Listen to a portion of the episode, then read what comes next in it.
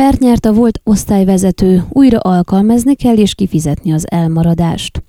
A Szejkefürdői szennyvízhálózat kiépítése kapcsán kirobbant botrány vezetett az osztályvezető menesztéséhez 2019 elején, amikor Gálfi Árpád polgármester azzal vádolta a polgármesteri hivatal beruházási osztályának vezetőjét Puskás Katalint, hogy a fejlesztés során több olyan rendellenesség is történt, amely révén anyagilag is megkárosult a város.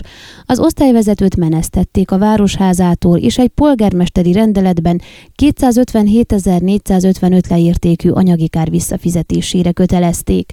Puskás Katalin korábban, tavaly februárban már jogerősen megnyerte azt a pert, amelyet a károkozást megállapító rendelet visszavonása érdekében indított. Ezzel párhuzamosan egy másik bírósági eljárást is kezdeményezett, azt kérve a bíróságtól kötelezze a várost, hogy helyezze vissza tisztségébe, és elmaradt bérét is fizessék ki. Noha ezt a keresetet első fokon tavaly novemberben a Hargita megyei törvényszék elutasította, alaptalannak minősítve a fellebbezés után a Marosvásárhelyi ítélőtábla helyt adott a kérésnek. A kedden kihirdetett ítélet szerint, amelynek kivonata az igazságügyi portálon jelent meg, elutasították a város és a polgármester fellebbezését, érvénytelenítve az elbocsátásra vonatkozó rendeletet. A döntés értelmében Puskás Katalint vissza kell helyezni osztályvezetői tisztségébe, és ki kell fizetni számára az azóta eltelt időszakra járó bért a megfelelő pótlékokkal és kamatokkal.